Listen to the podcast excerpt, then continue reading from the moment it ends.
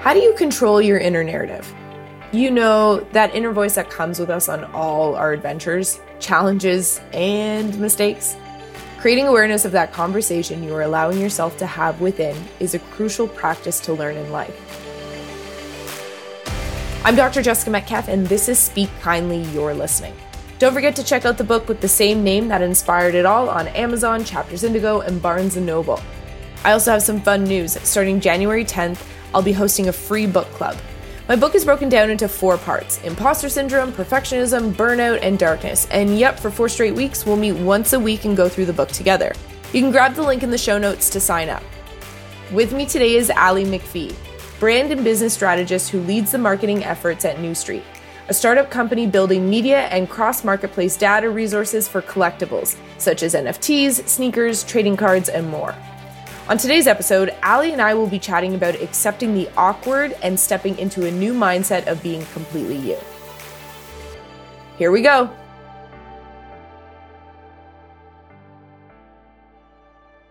Allie, thank you so much for being here on Speak Kindly. You're listening. Yeah, thank you for having me. I was so excited when we first got in touch and hearing from you. I love consuming content and people who are working on podcasts. So I'm really happy to be able to contribute.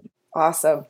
Tell me a little bit about that inner gremlin voice that you've experienced. Is there a point in time that stands out to you that it was really loud or really angry, or those moments in time where you're just like, why am I speaking to myself like that? Yeah, so I think something that I've experienced, and I know a lot of my friends have as well, is for context, I'm like 23 years old. I graduated from college in 2021. So I was very much like seeing that whole TikTok craze and the whole idea of becoming a content creator and consumer while I was still in a very day to day in person social setting. And because of that, I think a lot of the times the people I was surrounded with generated a interesting take on what it means to be a content creator, to put yourself out there in certain situations and to be vulnerable. And because of that positioning, I think that I talk to myself very negatively when it comes to finding an authentic voice online, how to construct that conversation about who you are in your career and how you can work with others. And there's a lot of imposter syndrome that comes into that if you don't have an exactly distinguished way to prove your worth and your authenticity and like your authority in the field. So yeah, that's that's a kind of a general thing, but I've noticed that a lot of my friends as well will be working in marketing or working in a place or industry where it would be beneficial for them to like create the personal brand, create content. And it's kind of like looked down upon, or even like, oh, like it's just a weird, interesting narrative. So because of that, it makes you question, like, okay, like what exactly am I doing? Like, why am I doing this? Do I actually have anything to be sharing? And your inner gremlin talks to like that and just questioning everything about what you're doing, what actual value you're providing to the world and to the people around you. And that's just a interesting thing to kind of take in, consider what you're actually thinking about, the legitimacy behind it, and whether or not it's something that's actually substantial. And a lot of the times it isn't. Mm. It's so fascinating because I think at times, especially depending on the different generations that you talk to, and if someone is really jaded or has had an experience with one individual from a specific generation, then they end up lumping an entire generation together. And so mm-hmm. when you're talking about that content creation and those inner gremlins, they can travel with us throughout our entire career because I appreciate you sharing your age and letting the audience know that at this point early on when you're still trying to navigate and where to place yourself and figure out your own personal brand that that voice can keep you stuck for a very long time. Did you ever notice that amongst yourself or your friends when you're navigating that personal brand and then trying to get your footing in whether it's starting your own business or within a startup company or within a larger corporation, does that hinder how you end up seeing yourself because you're almost being pulled in so many different directions? For sure. So I think it's interesting too because I work remotely. And because of that, the way I position myself and the way I see myself is pretty much what I'm going to be running with throughout the duration of the day. So I'm not getting positive or negative affirmation from others a lot of the time. So I really have to be careful with like the narrative i am driving within myself. And for example, if a lot of the times I will say, oh, I'm going to try to make it a priority today to like put myself out there to the world, engage with others, and make that a big part of what I'm doing in addition to like my day to day work. And then it's something that I sometimes will talk myself out of because of like that negative voice that I mentioned earlier about like, oh, well, for example, I work adjacent to NFTs, which is crypto, very interesting. It's it's a interesting culture. It's very like bro culture, and a lot of the people in the space are they speak with a lot of authority. So if you're somebody who's newer to this space, and even though you spend all day every day learning about it, you might still question yourself. And I think a lot of the times too, it's tough to really feel confident in what you're putting out there, and that's something that I definitely struggle with. I love the term bro culture because yeah. it's, it's one of those where it's so fascinating because I know for me when I was in my residency program and now looking back there was such a bro culture with specifically certain specialties within dentistry and it happens within medicine and it happens with any profession. And so when we label that bro culture, I know for me, I felt like I had to show up different at times and that's where I lost a part of me because I felt like I needed to fit into their expectations instead of setting my own expectations and saying, okay, how can I show up for me? So, as a woman in crypto, in NFT world, in that aspect where there's the bro culture and it seems to be still very predominantly male dominated, what would you say to other women who, again, their inner gremlin is saying, well, you can't pick this up fast enough, or you're not going to be able to learn it, or you're not the expert where that imposter syndrome comes in. What advice and what information can you give to them with you being in that field right now?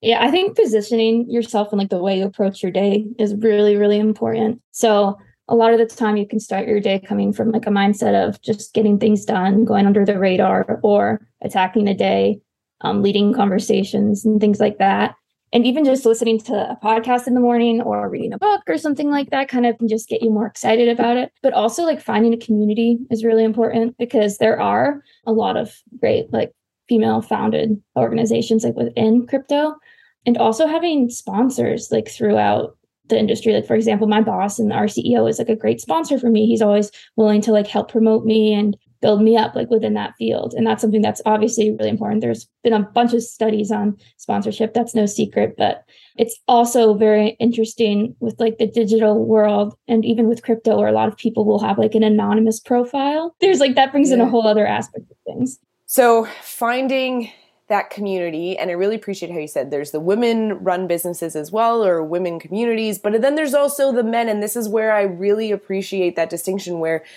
the men who support women in that journey eh, from that mentorship that sponsorship as well. And when you have that support and you start building that community, do those inner gremlins start to quiet down a bit? I think they do sometimes for a smaller portion of time than I would want. A lot of the times you'll be able to kind of get like a little confidence boost, and then in the long run, you might still struggle because, again, there's always things that are going to be showing up and surrounding you and making you question it.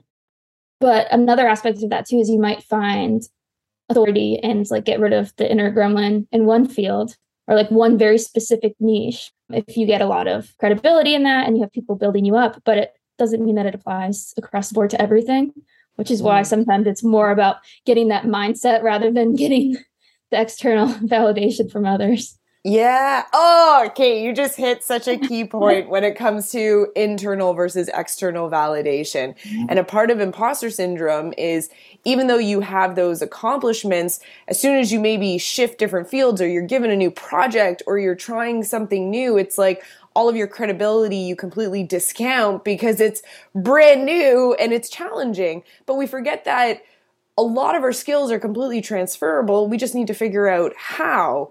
And when we're in those instances, that internal validation becomes so important, that mindset, the difference of letting the day kind of run you versus you attacking the day or setting intentions for the day.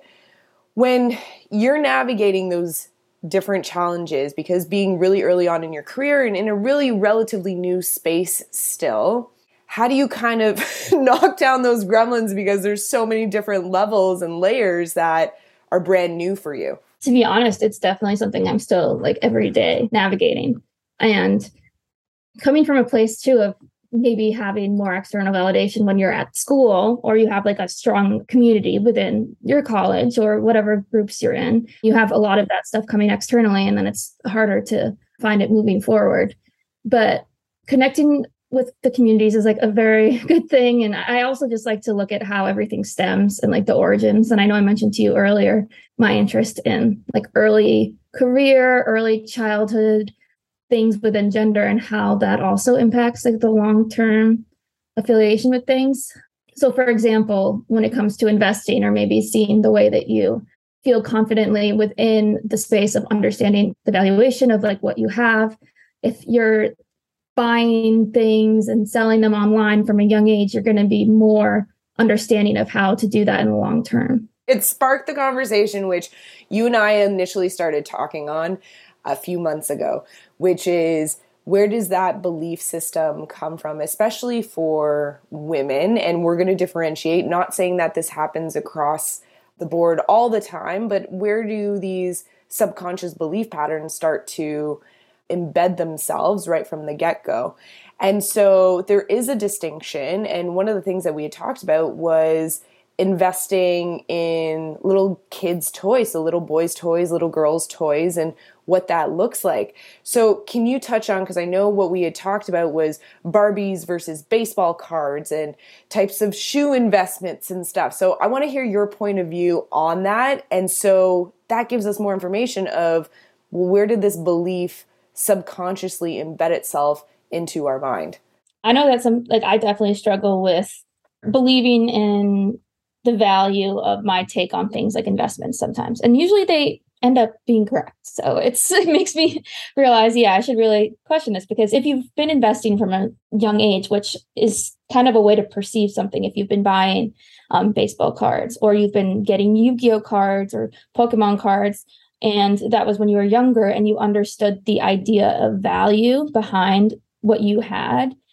You began learning those skills of understanding exactly like the valuations of what you had and even just genuinely seeing like the stuff that you're connecting yourself to has an overall importance and it actually does directly relate to the world and the way that you're going to do financially later on. And if you know that like what you have is of value, you're probably going to perceive yourself as more valuable in itself. It's just like a psychological thing. And if men or boys are more likely to be surrounded by valuable toys growing up, or that's what they're spending their time with, and they're able to even invest in it and make money out of it in the long term compared to something that's less valuable. For example, like I would have Barbies and I just ended up giving all them away. And yes, there's some that are like collector sets or things like that that you can actually see value in.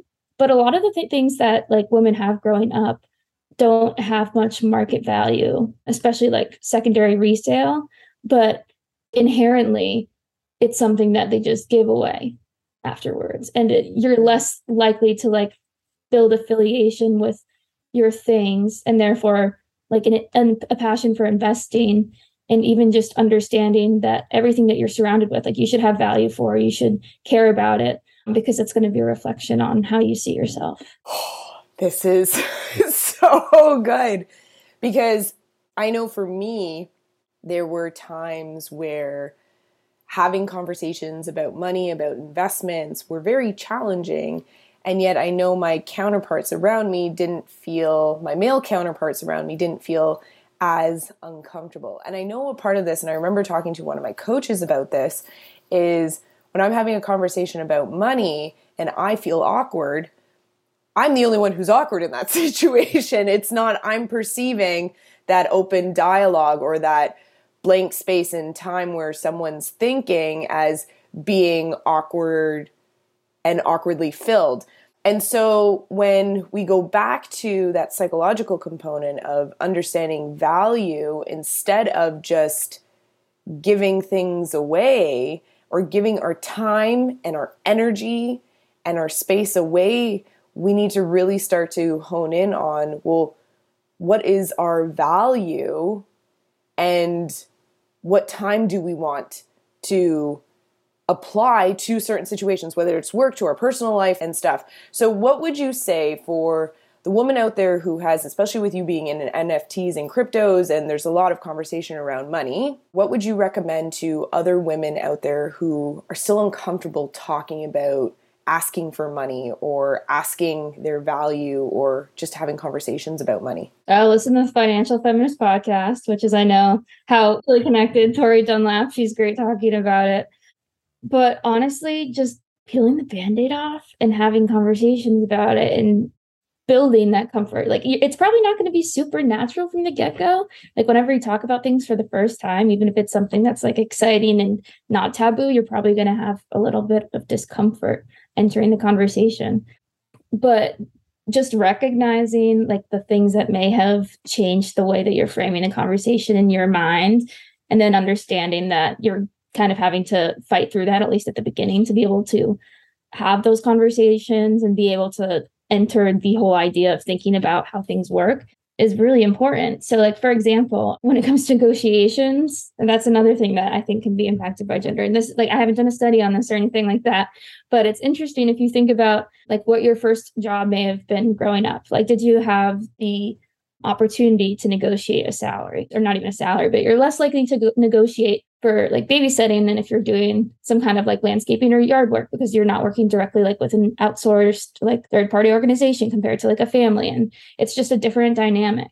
So thinking about those different things that may have happened already in your life that would question you to think twice before asking for a raise or think twice before thinking it's okay to talk about money like it might be a family thing origin story just like the people you're surrounded with and the culture you're a part of but recognizing what may prevent you from doing that and then understanding why that had an impact on you and why it doesn't need to have that impact on you anymore but you can still understand and cope with it and then move forward.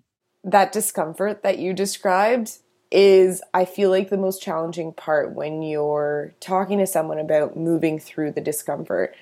Do you have any suggestions on when you're starting to have those conversations on how to be okay with the discomfort it's a tough thing for me to vocalize because I, for some reason, have just always been fine with discomfort. Um, so it's not really something that I like had to overcome or like find experience with. I like to be very like forthcoming and saying like, "Oh, I haven't talked about this before." Like, so sorry if I like I might say something that's like not a normal response, but it's just because I'm new to this conversation. I'm excited to be having it, and like I want to be vulnerable in it. I don't want to put up a front and not actually have the conversation and just put on like a front like I am having the conversation, but really it's me robotically responding and saying what I think I should say.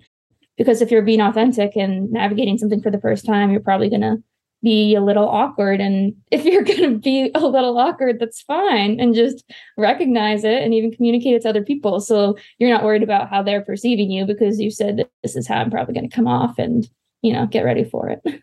Yeah. Ah, I love that. So discomfort's not a bad thing. You can totally own it and be able to move through it. For the women out there who have had an interest in NFTs and crypto, but their inner gremlin is keeping them away, saying that, oh, it's not something that you can pick up or it's not for you. What would you say to that woman's inner gremlin? I'd say let it feed you. It gives you a unique angle too sometimes entering with that idea of like, oh, I'm the underdog and I'm fighting against all these, you know, the patriarchal backings of some of these institutions. It's an interesting way to approach it. And you have an automatic way to relate with a lot of people as well. So, like finding the community that really speaks to you, understanding where you can thrive and where you still are kind of needing to survive and be more tactful than just finding your people the Surge Woman is a great resource that does content like specifically for um, women in the industry. The company I work for, New Street, is sneakers, NFTs, and trading cards, and we do sneaker. Um, we do data, educational resources, learn content, insights, and everything like that. So just trying to bolster the conversation around these things and making it more approachable for different types of people but just understanding that there are a lot of resources out there and even if the first few people you reach out to maybe about trying to learn more engaging communities aren't responsive people are out there like wanting to work with you and hear from you and see your excitement in the space So don't give up after the first try. And I think that that's where rejection can be that discomfort that is even more overwhelming than that initial discomfort of even ripping the band aid.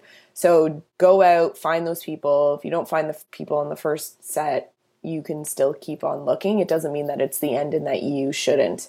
Allie, thank you so much for your words of wisdom. I feel like you've got a really grounded mindset, especially at your age and i think that that helps immensely to be able to share with others knowing that you can start to navigate those challenges and those inner gremlins from any age. It doesn't have to be at a point until you're just before owning a business or ceo it can come throughout our entire life. Is there anything that you would like to share with the audience as kind of a last little tidbit around inner gremlin stuff? Honestly this is just like a general thing but really think about the people you're surrounding yourself with. I think that's incredibly important because sometimes you might think something's in an inner gremlin and it might actually be sourced in the people you're surrounding you're surrounded by. You can be surrounded by people who are building you up and helping you defeat that, or they can be like the source of it. So just taking a good solid look at the people you're around. Um, you know, I've had friends who have incredibly empowered me in a variety of ways, and then other people who made me less inspired and less feeling confident in myself. So that's a big thing to take away and also just having like the authority to educate yourself in whatever you're interested in because there are so many resources out there and being able to identify with the content you're surrounding yourself with and making sure that it's what you're actually interested in um, is really important. But yeah just surround yourself with educational resources and get hyped about it. It's a cool and interesting thing to do. Yeah. Oh i love that. You summed that up so well. Thank you again for your time today I'm going to be honest with you, at Allie's age, all I wanted to do was fit into dental school and make it through. In doing so, I lost a part of me because I felt like I needed to fit a certain mold and box, which, I'm not going to lie, it didn't work for me. I had very similar feelings when Web3 and the metaverse became something new, and once again, I found myself intimidated and feeling like I needed to change me to become one of the bros to figure out what the heck is Web3 and the metaverse. But connecting with women like Allie on podcasts like Speak Kindly You're Listening is what gives us the strength to realize that you too can step into a different world still as your unique self without having to shift again to fit into a bro culture or a quote unquote a man's world. Cue song by James Brown, It's a Man's Man's Man's World. As an aside, since we're in the Web3 space right now, I wrote an editorial piece for the book Women of the Future, which you should totally check out. Key takeaways from today one, seeking internal validation will silence the need for external validation. Remember, internal validation is what comes from you, from within. It's consistent, reliable, and easily accessible. External validation comes from others. And if that is the only thing you are seeking, then you never give yourself the opportunity to build your confidence. Don't get me wrong, if a friend compliments you or a coworker says, Great job, yeah, you get to store that and use that to build your confidence too. But it can't be the only thing. Because external validation is inconsistent, unreliable, and fleeting, you don't know when it's coming next or what it actually will be. So, what can you rely on? Your inner voice. Number two, who you surround yourself with affects your voice and ultimately allows you to thrive. So, go on and find that environment, place, and space where not only do you get to grow, but that you get to thrive as well. Every episode will have a reflection question, and this is yours for today. What will you do this week to step into your unique self? When you have found your answer, send me a DM on Instagram or an email to info at drjessicametcalfe.com. That's info at drjessica.metcalfe.com. As a reminder, the Speak Kindly You're Listening book club starts in January. Don't forget to sign up. Thank you so much for joining us today. And when you hear your inner gremlin, ask yourself, would I say this to a loved one? And if your answer is no, then it's time for a reframe. Speak kindly. You're listening.